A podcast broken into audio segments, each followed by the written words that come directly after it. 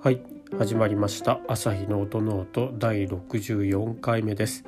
この番組は弦楽器の調整や修理に携わっている私朝日が音楽、特に楽器についてあれこれ話すポッドキャストです。楽器本体のいろいろから弦などのアクセサリー、そして音、ノートに関して思うがままに語っていきます。番組を通して普段触れる機会の少ないバイオリンやビオラ、チェロなどに少しでも興味と親しみを持ってもらえたら嬉しいです。はい、始めていきたいと思います。今日なんですけれども、なんかすごく鼻が詰まっておりまして、いつも聞きづらいとは思うんですけれども、今日は余計と聞きづらくなってしまうのではないかなというふうに思います。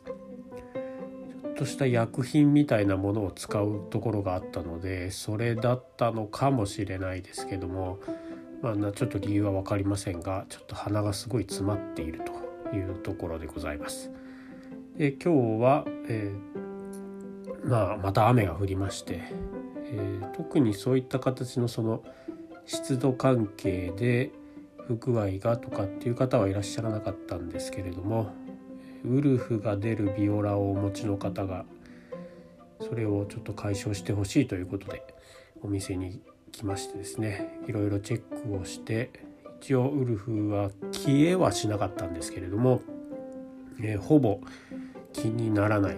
そして演奏もウルフが出ないように弾かなければ、ウルフが出ないっていうふうに言えばいいのかな、やっぱりこう、例えばバイオリンで言うとA 線が裏返るっていう風な時はラシドレミファソラハっていう風な形で A 線から A 線へこう流れて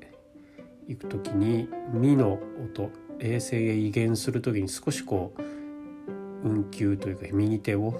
少しちょっとこう意識してやるとかっていう風な形で裏返るのを防ぐ、そういう風に弾いたりとかもするんですけど、そういった形でこう意識をしなくてもウルフが出ない、意識をしなく弾いてもウルフとして出てこないようなくらいまで、ウルフが消えましたので、なのでウルフを出そうと思ってこうふわーっと弾くと、聞こえてきますねみたいな形でなってる程度になったので、本番でも耐えうるだろうということで、それでちょっと今回は様子を見てもらったという形ですね。そうですね、特にウルフという音、多分ウルフを初めて聞く方もいるかもしれませんので、少し説明をしようかなと思うんですけど、ウルフっていうのは何と言えば、チェロとかですね、ビオラ、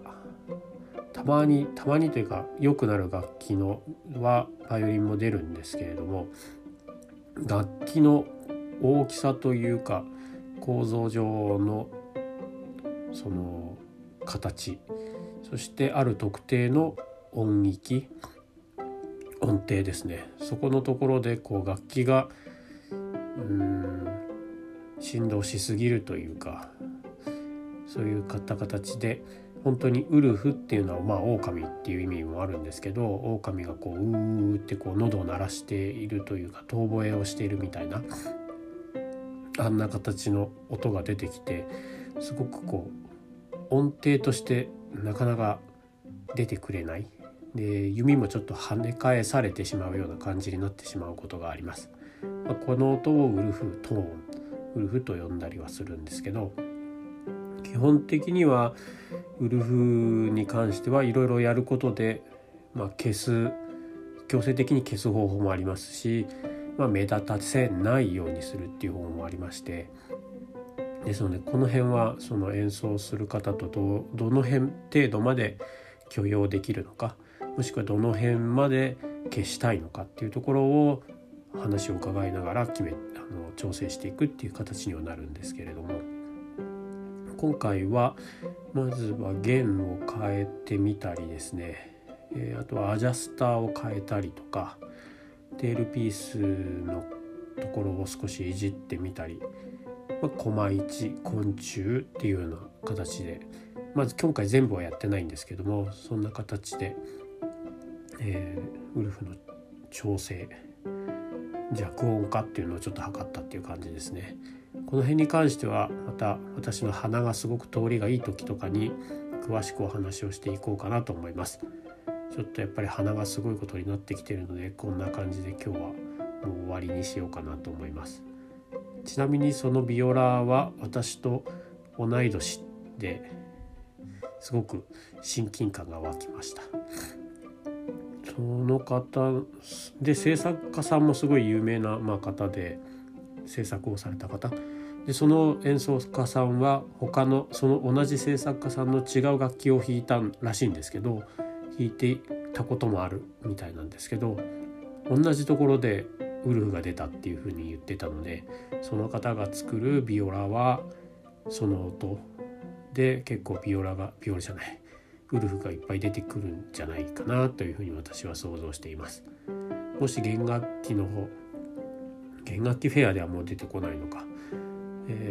なんか楽器の展示会とかでその方のその制作家さんのビオラが出ていた場合は他の今回と同じところでまたウルフが出るのかなとかっていうのを少しちょっと自分でチェックしてみようかななんて今日は思った、そんな一日でした。同い年でしたけどかなり元気そうな楽器で、これからまた100年200年ずっと弾かれていってほしいなっていう風な感じがしました。はい、こんな形で今日の朝日の音ノートはこの辺にしたいと思います。それではまた次回の配信でお会いしましょう。ありがとうございました。さようなら。